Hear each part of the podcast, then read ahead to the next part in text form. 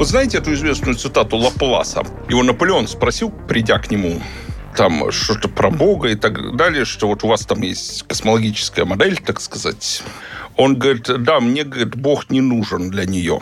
Все думают, что это атеизм. На самом деле это про совсем другое. И вот уж когда Ньютон вот создал эту механику, ну, все, там летают эти планеты, все замечательно. Но там были проблемы. Дело в том, что там же не совсем закон Кеплера. Планеты еще действуют друг на друга. Угу. И они движутся не совсем по эллипсу, а эти параметры эллипсов меняются. И вот начали наблюдать, и выяснилось, что, например, Юпитер регулярно снижается его орбита. Угу. А там ведь может быть процесс с точки зрения сохранения энергии. Например, Юпитер часть своей энергии передаст Земле, и Земля улетит из Солнечной системы, а Юпитера орбита уменьшится. И вроде такое наблюдается, но не Земля улетает, там Сатурн улетал у них. А граждане все еще были религиозными. И говорили, что, знаете, Бог просто руками правит, ну, у него Юпитер ушел, а он его назад. А Лаплас доказал теорему, что нет, вот Солнечная система будет стабильно вечно. То есть она вот так, будут маленькие колебания, и потом так оказалось, у них период почти 300 лет. То есть он вот 300 лет снижается, а потом идет назад. И Лаплас доказал теорему, что Солнечная система устойчива. Поэтому вот именно в этом смысле для него Бог не нужен. То есть это руками править не надо. Просто на ньютоновском принципе mm. все работает, будет а работать. Наполеон пришел за базар спросить его, пояснить. Ну, Наполеон... До него-то дошло, что типа ты просто сказал, тебе Бог не нужен. Я вообще удивился. Достаточно сказать, что Наполеон, он даже назначал Лапласа министром внутренних дел. Нет, вру. Ну, кем? Каким-то министром. Угу. Но карьера чиновника не сложилась. Наполеон сказал, что, ну, быстро понял, что тот не способен, конечно, государственным управлением-то заниматься, но он математик. Ну, как у нас сейчас все равно, что академика назначить действительно министром МВД, там все развалится. Ну, может быть, попробовать уже, в конце концов. Вот Наполеон попробовал, ну, в общем, после ну, Знаете, что французу плохо, то русскому прелесть. Предлагаю оставить это как вступление к эпизоду. Вы слушаете подкаст научно-популярный, который называется «Мы все умрем, но это не точно». Меня зовут Артем, мой следующий Артур. Всем привет. Советую вам, рекомендую настоятельно, прежде чем этот эпизод слушать, посмотреть в ссылочку внизу в описании название предыдущего выпуска, где мы говорили про темную материю. Сегодня будем говорить про темную энергию, вот такие мы темные ребята. Любим темнить. Да, пригласили опять Антона Баушева, доктора физико-математических наук, ведущего научного сотрудника лаборатории теоретической физики Объединенного института ядерных исследований в Дубне. Здравствуйте, Антон. Здравствуйте. Здравствуйте. И давайте прям сходу и продолжим. Итак, значит, еще по предыдущим эпизодам, где мы с вами встречались, поговорить про теорему Эйнштейна, про общую... Теорию относительности. Да-да, теорию относительности, про гравитационные воздействия и так далее. Было во всех этих обсуждениях такой момент, что в какой-то момент момент поняли, что Вселенная не медленно, вот не замедляется, и расширение это не замедляется, а ускоряется. И вот я так понимаю, где-то вот это понимание, оно связано и с темной энергией, потому что я прочитал такую интересную штуку, вы скажите мне, так оно или не так. Темная энергия — это как бы давление со знаком минус, обратное давление. Давление, оно вот так вот сжимает объекты, а темная энергия, она, наоборот, такая ух, и Изнутри как раздвинула давит. все. И наша Вселенная, вот она разлетается дальше, все объекты увеличиваются в размерах, то есть давление со знаком минус. Насчет давления со знаком минус вы правы, но что она разлетается от этого давления, вы несколько неправильно так, себя так, понимаете так. ситуацию.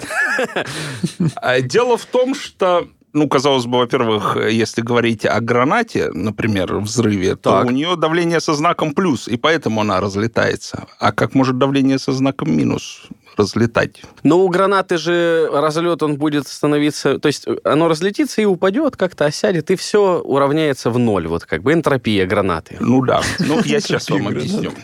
Так, так вот, в сущности, темная энергия – это отличная от нуля плотность вакуума. Отличная. Получается, это, уже не вакуум. или минус?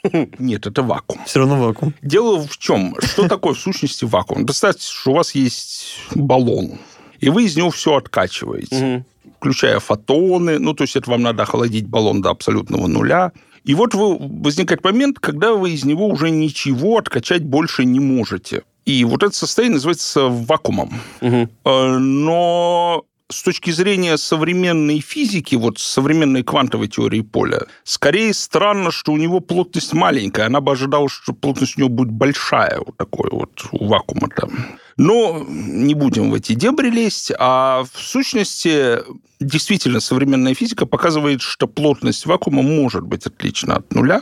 И тогда у него ну, просто в силу неких соображений, которых я, конечно, без бумажки не смогу объяснить, почему у него тогда автоматически должно быть большое отрицательное давление. Угу если у него положительная плотность. И, соответственно, большое положительное, если плотность вакуума отрицательная. Она может быть и отрицательной теоретически. Но долгое время считалось, что плотность вакуума просто равна нулю. Нулю, да. Тем более, что на это все, собственно, и указывало. Если вы возьмете любую книжку по гравитации и так далее, вы там обнаружите, что ну, граждане пишут, что вообще-то, конечно, она может отличаться от нуля, но скорее всего, мы когда-нибудь создадим квантовую гравитацию, и она докажет, что вот эта космологическая постоянная, которая в сущности есть плотность вакуума, она равна нулю угу. из-за квантовых эффектов. Ну, пока неожиданно не выяснилось, что плотность вакуума не равна нулю. А как это неожиданно выяснилось? Об этом чуть позже. Угу. Теперь сначала про другое я бы хотел сказать. Почему, собственно, давление отрицательное действительно нужно для ускоренного расширения Вселенной, но несколько с другой стороны. Потому что часто представляют себе, что Вселенная ну, большой взрыв, и люди представляют себе натурально взрыв бомбы. Вот у нее большое положительное давление, и все разлетается. Казалось бы, при большом отрицательном давлении она, наоборот, должна все себя засасывать. Ну да. Дело в том, что если мы посмотрим дальше, то мы можем, ну, так сказать, на первом шаге увидеть, что давление никак не может приводить к... Э, по идее, вообще не должно влиять на расширение Вселенной. Ну, действительно, она же однородна. И вот представьте, у вас в однородной Вселенной что-то, тут там, допустим, есть какое-то давление. Но оно же давит на вас со всех сторон одинаково. Бомба разлетается, потому что снаружи давление маленькое, а внутри большое. А здесь все однородное. Так же, как если вы... Ну, потому что кирпич... за границей Вселенной ничего нет. Да, она Там просто, напол... давить. Просто наполнена, у нее нет границы. Ну да. Она просто наполнена однородным веществом. Так же, как кирпич вы будете на веревке опускать в море. Ну, там может быть тысяча атмосфер, но так как она со всех сторон и кирпич тогда это одинаково, у вас останется равнодействующая, это Архимедова сила. Ну и то Архимедова сила возникает, потому что там есть гравитация. А если гравитации в этом смысле нет, то вообще никакой силы не возникает. Так. И вроде в первом приближении получается, что давление вообще никак не должно влиять на расширение Вселенной. И надо сказать, что бытовые наши давления действительно на нее не влияют на нее влияет только либо давление излучения, либо давление вакуума, потому что давление, оно должно быть сравнимо с плотностью вещества, умноженной на квадрат скорости света. Вы можете проверить, что они имеют одинаковую размерность, но плотность вещества для обычного вещества, умноженная на квадрат скорости света, она чудовищна. И, конечно, загашивает любое давление, кроме давления излучения или... Я правильно понимаю, что вот это чудовищно означает, что вот этой темной энергии, условно, отрицательного давления, иного давления должно быть там кратно больше всего остального. Нет, просто у нее очень большое давление относительно ее плотности. Ну вот, то есть плотность, как плотность, чем выше плотность, тем как бы вот оно такое сбитое как бы. Вот оно... Нет, нет, нет. А просто как? она так устроена. Блин, просто бытового примера нету? Есть излучение. Так. Вот у, него давление, оно положительно, и ровно треть от его плотности у чернотельного излучения. Чернотельное излучение, это что значит? Излучение. Излучение черного тела, да. Ну, тело любое, оно не совсем черное, оно еще что-то отражает. Там, Это там нам искажение. Как ни странно, наилучший, пожалуй, пример черного тела – это печка закрытая. Так. Вот внутри печки имеется излучение, которое излучается ее там стенками, веществом и так угу. далее. Вот это веще... спектр этого излучения очень близок к чернотельному. Угу. Вот, собственно, ну то есть э, наилучшее приближение черного тела это дырка в банке. И вот вы через дырку маленькую смотрите вот на излучение, которое в какой-то банке находится. Оно там, у него спектр близкий к чернотельному. Ну, то есть это просто излучение нагретых тел. Солнце дает спектр очень близкий к чернотельному. Это как бы, ну, просто физики есть такой термин излучение абсолютно черного тела. Я просто все-таки это, как это картинка, что ли, образ я ищу, то есть как, как это объяснить. Ну, то есть излучение, вот оно там сплошняком идет, условно. Это не вот Да. точечки, Ну да. а вот такая размазанная. Помнишь, оно, каждая частица летит со скоростью света. Вот это- Одинаково летит. дело не в этом, а скорость очень большая. Мгм. Ну, не буду я вас путать, а скажу проще. Так. Дело в том, что у вас давление все-таки влияет на динамику Вселенной Так. за счет того, что ну вот в нерелятивистском пределе оно не влияет, то есть если в обычной физике. Мгм. Но в теории Эйнштейна давление создает дополнительную гравитацию. Вот поэтому положительное давление, как ни странно, замедляет расширение Вселенной. Потому а что это какое? Ну вот обычная наша, вот, Наша. которая вот в этой комнате Потому давление, что да. создает гравитацию. Да, дает гравитацию. То есть Поэтому- оно не ускоряет частицу непосредственно, но оно усиливает как бы гравитацию, и оно даже мешает разлетаться. Поэтому радиационно доминированная Вселенная расширяется медленнее, чем та, где уже давления нет, вот наша А убери давление, разлетаться будет быстрее. Да. Убери или отрицательное сделай? А если сделать отрицательное, то, А, то уже с ускорением. А, То есть вот убрав давление, вы можете, она будет разлетаться быстрее, но ускорение положительное вы сделать не сможете. я, может быть, Мгм. задам такой вопрос пролетарский. Мы можем себе в быту представить отрицательное давление? В каких-то прикладных вещах? Ну, это когда тебя э, Ну, думаю, да. обзывают. что, например, когда давление меньше, чем у наружной среды, например, вот у вас, вы начали откачивать бутылку, Ага. она потом сначала держала, держалась, потом раз и лопнула. Вот, потому что там отрицательное давление. Да, В ней создалось. Мгм. Так у нас сейчас во Вселенной отрицательное давление. да. А какого черта она тогда ускоряется? Точнее, ее расширение ускоряется. Ну, потому что вот оно дает такой вклад в гравитацию, вот это отрицательное давление, причем большое отрицательное давление, что она дает... Фактически это в некотором смысле... Ну, вот я избегаю этого термина. Ну, да, она превращает притяжение в отталкивание. Так я просто как, я вот, э, как это, по ходу вашего рассказа. Значит, у нас это отрицательное давление усиливает гравитацию? Да. Так оно, если усиливает гравитацию, то я наоборот, вот Артур это звезда, ну, безусловно. Спасибо. И я. И, И вот... Подожди, я аж оговорил, конечно, отрицательная, она, наоборот, создает отталки... дополнительную силу А, вот. отталкивания. То да. есть она против гравитационных Да, да, воздействий. да, да, да. Потому что так-то, если бы усиливало, то мы бы сейчас, наоборот, стянулись с ним, Да, да, а мы-то да. Разлетаемся. Нет, нет, нет. Оно в том-то и дело, оно дает вот это расширение с ускорением. И вот теперь перейдем к тому, как это открыли. Мгм. А открыли это двумя способами. Во-первых, когда впервые померили спектр реликтового излучения, это вот излучение, которое осталось от ранней Вселенной, которое приходит к нам со всех сторон и имеет температуру 2,7 Кельвина примерно. Вот по его неоднородности можно оценить плотность Вселенной. И она оказалась равной критической. Ну, это для более, так сказать, тех, кто специалист. Мгм. Ну, а проще говоря, ее можно оценить, эту плотность. И можно, это с одной стороны, а можно с другой стороны подойти статистически, то есть посчитать скопление галактик, галактики, посчитать их массу, например, померить ее по гравитационному линзированию, посчитать, сколько их там в кубическом в сотни кубических мегапарсек, например, и получить плотность вот таким образом. И эти цифры с некоторого момента начали расходиться. Очень похоже на историю с темной материей, которую мы в прошлый раз Совершенно обсуждали. верно. Ну, собственно, они расходиться-то начали, э, плотность по скоплениям померили давно достаточно, а тут вот померили, и получалась плотность что-то несколько процентов от критической. А тут вдруг WMAP в 2003 году опубликовал, они вот померили эти, хорошо померили возмущение В реликтовом в излучении. реликтовом излучении, совершенно верно. И выяснилось, что плотность просто равна критической.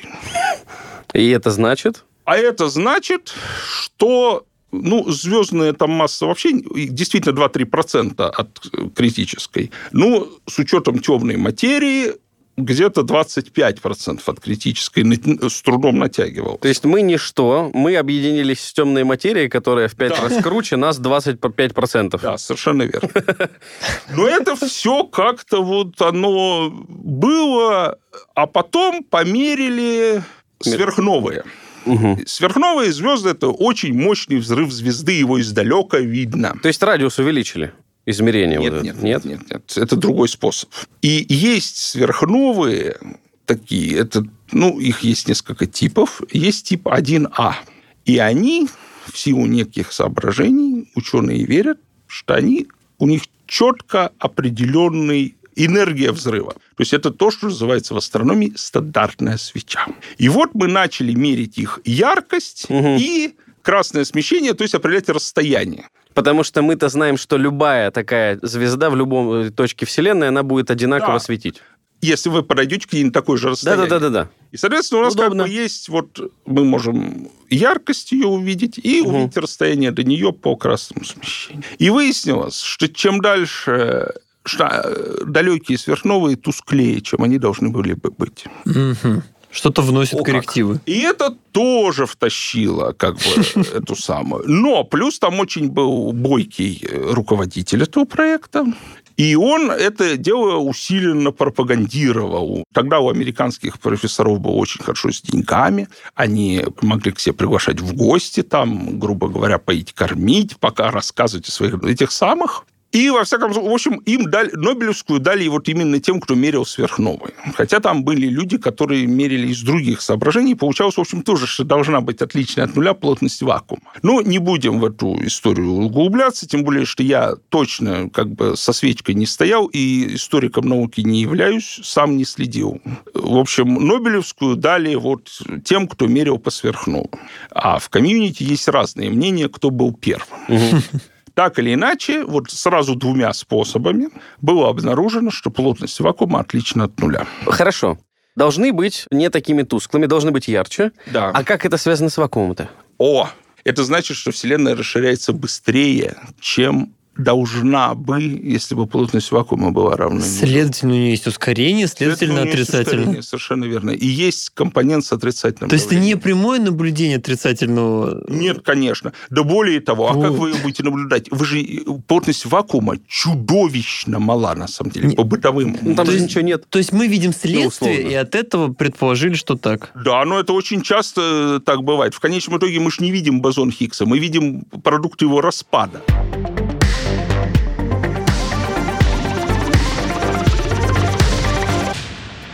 Хочу логику понять все-таки. Вот у нас есть звезда. Мы такие, типа, ну, все понятно. С этого расстояния должна она вот с такой-то яркостью быть. Мы проверяем. Яркость ниже. Почему яркость может упасть? Свет где-то теряется, взаимодействуя с чем-то на пути? Это было другое объяснение, но оно отлетело. Нет, она просто оказывается дальше. А, все, теперь я понял. Мы-то считаем, что расстояние вот такое-то, Дело а в том, что выясняется, что она того- дальше. Дело в том, что вот есть у нас постоянная хабла. Мгм. Мы считаем, что вот у нас красное смещение и вот этот вот сдвиг в спектре, то есть скорость улетания от нас тела Да-да-да. пропорциональна расстоянию. На самом деле эта зависимость верна только вблизи. Дальше зависимость э, скорости от расстояния становится, во-первых, нелинейной, то есть она уже сложнее, Мгм. а во-вторых, она зависит от космологических параметров. То есть сколько у нас материи, сколько у нас излучения и чему равна плотность вакуума. И вот поэтому, соответственно, если плотность вакуума больше нуля, то сверхновые будут казаться тусклее, дальнее. И бытовой пример. Вот я, допустим, в поле стою с деревом, думаю, сейчас я от него отбегу на 100 метров, и оно будет размером с ноготок. Я отбежал, а оно не с ноготок, а с четверть ноготка. То есть дерево от меня тоже отбежало, ну, условно. И я такой, так, не понял. Э, Нет, скорее по-другому. Вот мимо вас едет поезд. Мгм. И вы примерно прикидываете, ну, лучше, конечно, не поезд, что-нибудь более медленное, пароход. Черепашка. Пароход. Так. Потому что он должен быть с фонарем, а у черепашки фонаря нет.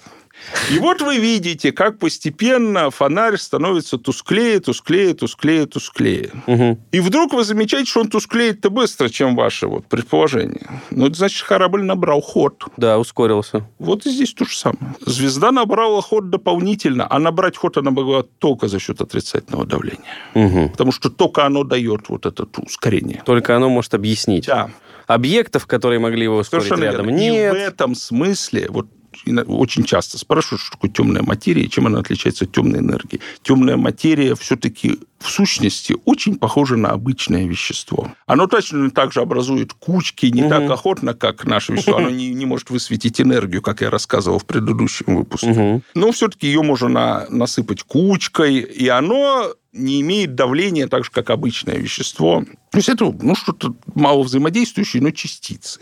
А темная энергия имеет совершенно другую физическую природу. Ее, во-первых, невозможно насыпать кучкой. Энергию. Темную энергию. Но я вообще Скорее слышал, всего, это что- просто отличная от нуля плотность вакуума. То есть она одинакова везде. О, я читал, что это поле просто размером со Вселенной. Ну, вот размазано это поле по всей Вселенной равномерно. Да, ну, как ни назовите, я предпочитаю, что плотность вакуума отлична от нуля. А вот с полем там возникает некоторая свобода выбора, потому что, на самом деле, если поле, то, в принципе, у вас можно сделать, чтобы она была не постоянно, а немного менялась при расширении Вселенной. Это так Чего называемая квинтэссенция.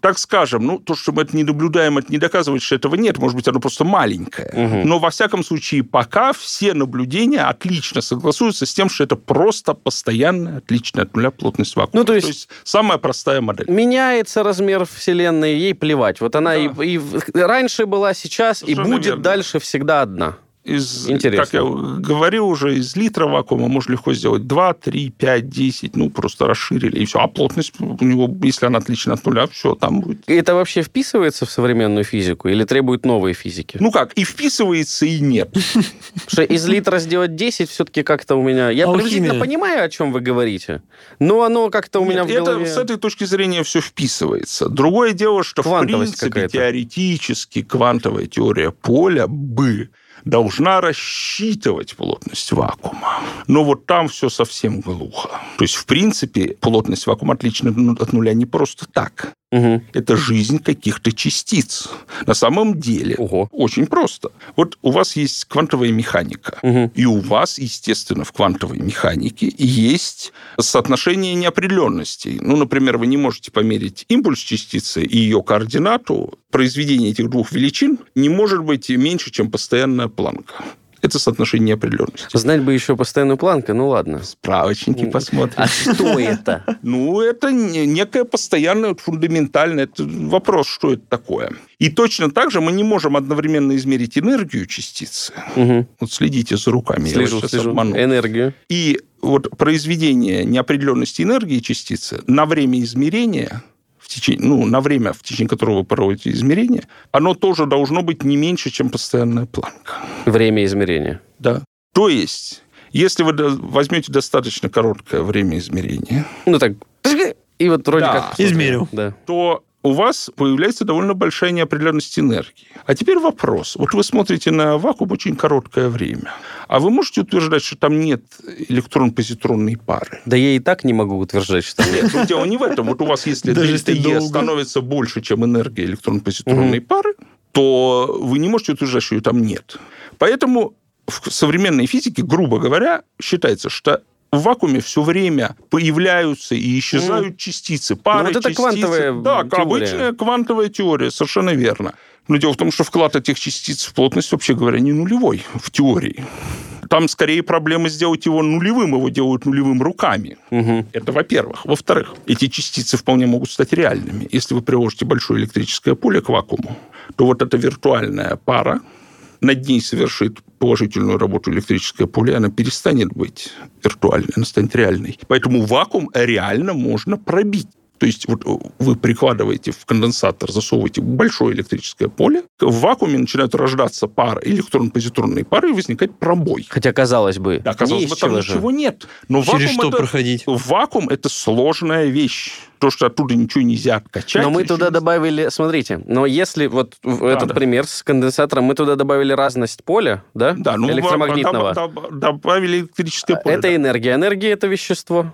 То есть мы добавили в вакуум вещество, это э, полем. То есть наша энергия, которую мы приложили на разность полей, и создала вещество между ними, нет? В определенном смысле вы правы, да. Ну, как-то Нет, но закон сохранения энергии вы отменить не можете. Ну, хоть что-то. Выкоп- выкачать энергию из вакуума, как у нас тут кое-кто предлагал, тоже нельзя. Так это вот и у меня самый главный-то вопрос. Если получается 75% этой темной энергии, то Да. энергия, буквально-то энергия у этого есть, раз Есть. этого 75%. Да, есть. Ну, а у нас, получается, по закону сохранения энергии, эта энергия может и стать и веществом, ну, в барионном смысле, скажем так, нет? В принципе, да. В принципе, может быть, даже однажды в истории Вселенной это произошло. Но это, я боюсь, мы сейчас окончательно мозги запудрим. Я для тех, кто интересуется, скажу слово «инфляция», но давайте не будем туда лезть. Это тема для отдельного большого Это то, что с рублем происходит. Все, все в целом понятно нашим гражданам. Нет, с инфляцией происходит банальное жульничество. А тут э, вот инфляция в научном смысле этого слова. Она хорошая. Она создала вот вселенную, Хорошая можно сказать. инфляция. Да. А с рублем там это все... Просто я к тому, что вот вы сейчас сказали с квантовой точки зрения, мы берем вакуум, и там все равно рождаются частицы. Но получается, что вот это, ну, похоже на правду, потому что энергия раз в 75% всего во Вселенной, темная энергия, вот она размазана. И в этом размазанном, как бы, вы предлагаете говорить, отрицательное... э, Давление. Давление, да. Вот она и рождается, собственно, энергия превращается в виртуальную материю. Вот рождаются частички в, квантовом, в квантовой механике. Да, вот э, вакуум, так сказать, все время кипит. Ну да. И вообще говоря, это может сделать его плотность отличной от нуля. И это Но уже было не бы вакуум. очень хорошо, если бы его посч- это как-то посчиталось. Ну, как-то это можно было посчитать из каких-то... Мы же знаем про элементарные частицы. У нас. Таким образом, вот неожиданно смыкается наука, ну, которая работает с гигантскими размерами, с размерами Вселенной, и вот физика частиц вот самых меленьких. Но, тем не менее, здесь они вот натурально Мостик. смыкаются. Теоретически мы, хотелось бы, чтобы мы могли посчитать плотность вакуума. К сожалению, сейчас с этим абсолютно глухо. То есть там непонятно, ну, то есть эта задача не решена абсолютно. Вот почему плотность вакуума все-таки отлична от нуля, как я уже говорил, раньше считал, что она просто, скорее всего, должна быть равна нулю. Мгм. Потому что она была очень маленькой по всем параметрам. Ну, Действительно, это же совершенно ничтожная величина. Это она меньше, чем 10 в минус 29 грамм на сантиметр в кубе. Вот э, фиг вы такую плотность в какой-нибудь лаборатории померяете. поймаете, да. Поймаете. Она ловится только за счет того, что вот вакуум, он везде. И поэтому, когда вы берете на самых больших размерах, потому что у нас здесь все плотности несравнимо выше, а вот выясняется, что Вселенная это пустая, там этого ничего нет, а вакуум есть везде. И если вы берете самые большие размеры, она оказывается даже доминирующей. И тем самым она вылазит, и тем самым мы можем ее померить. Других способов не проглядывать. Я, кстати, вот про то, что вакуум населен, это вообще довольно интересная вещь. Артур, у тебя вопросы явно, вижу, есть. Ну, у меня снова мой пролетарский вопрос, потому что я А некоторые... я буржуй, по-твоему? Я, нет, я, тут? я просто сижу гуманитарий до мозга костей, и некоторые вещи я абсолютно не ложатся в мою голову.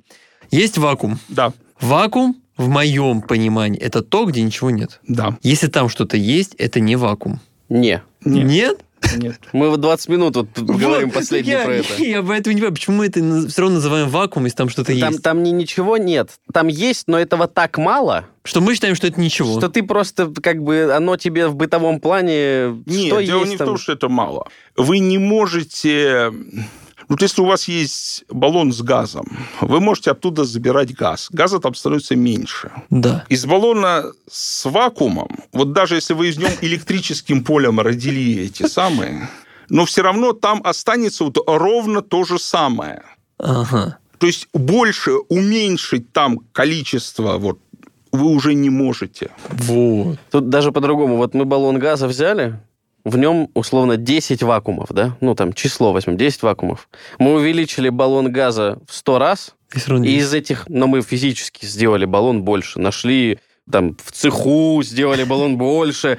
А 10 вакуума стало в 10 раз больше не из ничего. Просто вот оно Да. бац, и вот его больше. А, вот. Вот. Теперь Ему пофигу этому вакууму. Вот что вакуум все-таки населен, это есть такой эффект Казимира. Очень известный, но он экспериментально вполне измерен. Мгм. Его вот придумал Казимир. Мы берем две металлические пластинки, не заряженные, и сближаем их вот параллельно. У нас снаружи пластинок вакуум, между ними вакуум. Ну, он предложил это как теорию, ну, то есть как Мысленный модель, эксперимент. как мысленный эксперимент, но, в принципе, это сейчас подтверждено. Дело в том, что, ну, снаружи, понятно, вакуум и вакуум, а вот если вы их близко сблизили, то вот между ними могут существовать уже далеко не все вот эти даже виртуальные частицы, которые появляются и исчезают. Но там образуется некая ну, некоторые частицы из вакуума там уже не могут существовать. Я объясню, почему. Это вот как э, в волноводе или в гитаре, там есть некие резонансы, то есть резонансные частоты. Вот частицы с резонансными частотами там могут существовать, а все промежуточные нет. То есть там как бы вот этих виртуальных частиц становится меньше. И за счет этого пластинки должны притягиваться друг к другу.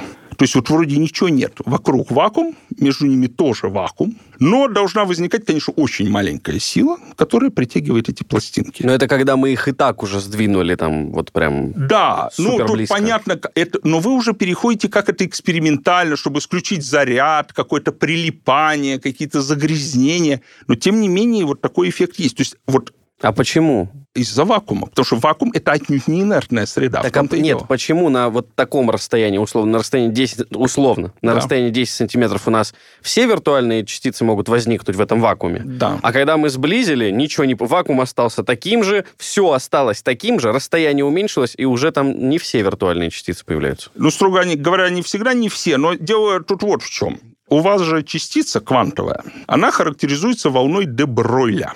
То есть, ну, это все просто, что вы. Так, так, так. Это постоянная планка, деленная на импульс частицы. А, всего лишь? Ну, конечно. Это, это про- это же, ну, вот в квантовой, мех- э, собственно, с этого началась квантовая механика. Открыли, что частица – это волна Мгм. одновременно. А у волны есть длина волны.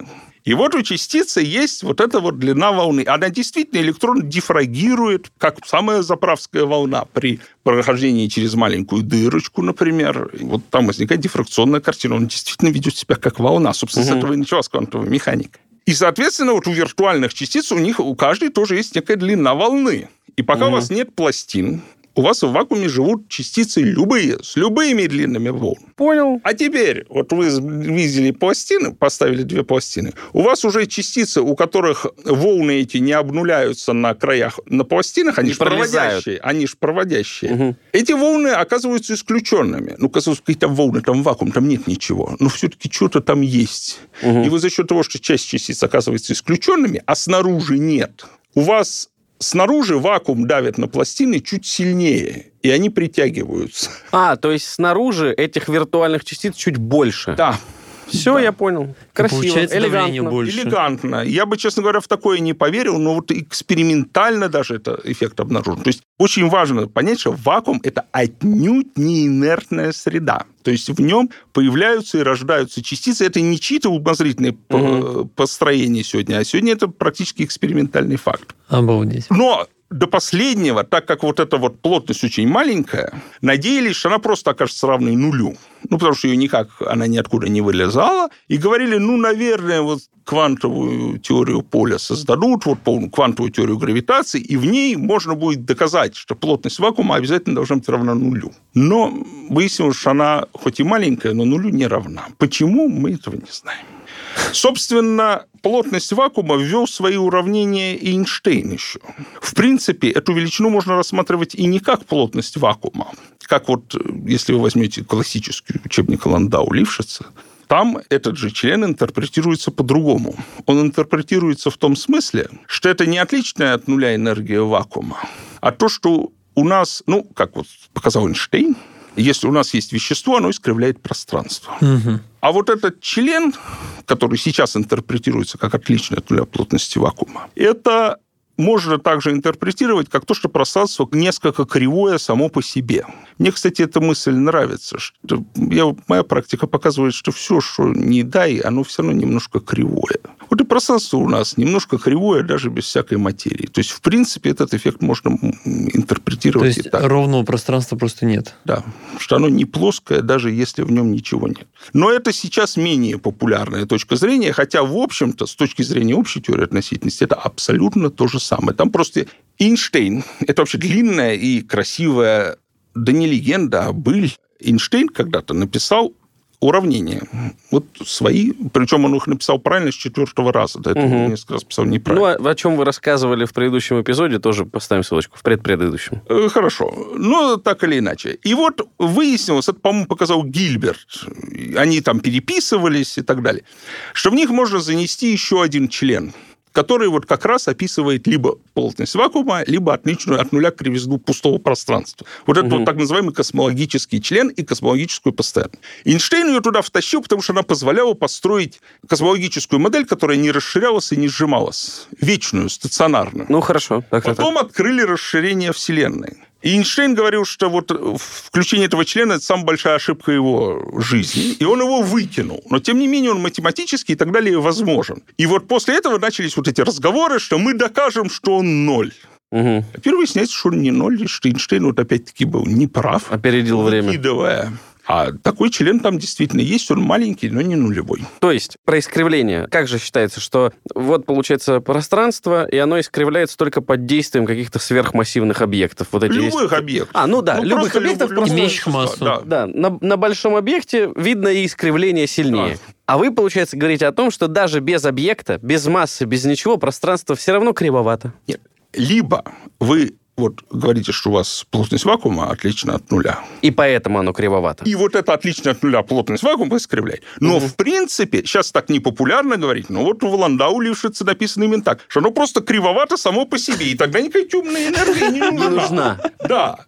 Но тогда надо считать, что пространство само по себе кривое. И, тогда и это... почему это вам нравится больше? А мне это не нравится больше. А, это экспериментом больше нравится? Нет. В настоящий момент нет возможности их различить. Вот это можно было бы различить, если бы физики частиц посчитали плотность вакуума независимо. И она оказалась бы отлична от этого значения. Тогда бы оказалось, что действительно пространство само по себе кривое. Потому что, в общем-то, это совершенно разные эффекты. Вакуум – это вот какие-то частицы, которые там пузырятся. Это вот такой квантово-механический одно. А кривое пространство ну, оно, что, может, его, как сейчас принято говорить, Бог создал кривым. Это Но... вообще очень удобно. Да.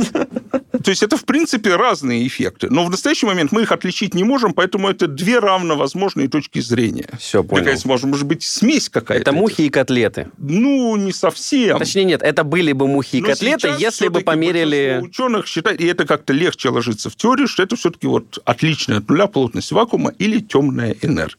Вот на этой ноте... А, ты все, ты не хочешь больше?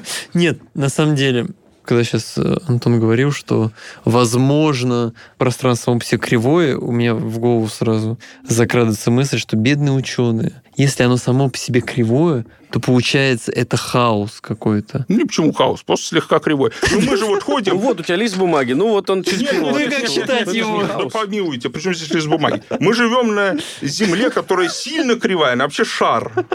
Но, тем не менее, это многие сотни лет дискутировалось. Шар, не шар. Многие считают, что плоская. Сейчас вон есть какие-то граждане, которые считают до сих пор, что это как что она плоская. Но они, по-моему, просто выпендриваются. Они все-таки люди не могут быть до такой степени дураками. Люди могут быть абсолютно разными. Разные, Как да. и пространство. это и прекрасно, когда все разные. А представьте, если бы люди все были одинаковые, это был бы...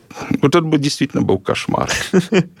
Ой, это на самом деле что-то за гранью моего понимания, наверное. Но это очень интересно. Будем следить за событиями с места событий. С места Всегда со... буду рад помочь и Антон, а мы с вами обязательно еще встретимся. Вы Хорошо. так легко от нас не избавитесь. Напоминаю, что на наши тупые вопросы отвечал сегодня умный доктор физико-математических наук, ведущий научный сотрудник лаборатории теоретической физики любимого нашего Объединенного института ядерных исследований Ура! в городе Дубне. Антон, спасибо большое пожалуйста, хотя не такой уж я и умный. Не прибедняйтесь. Да, спасибо. Все. Ссылочка на предыдущий эпизод, если вдруг вы все-таки решили послушать сначала про темную энергию в описании. Всего доброго. Всем пока.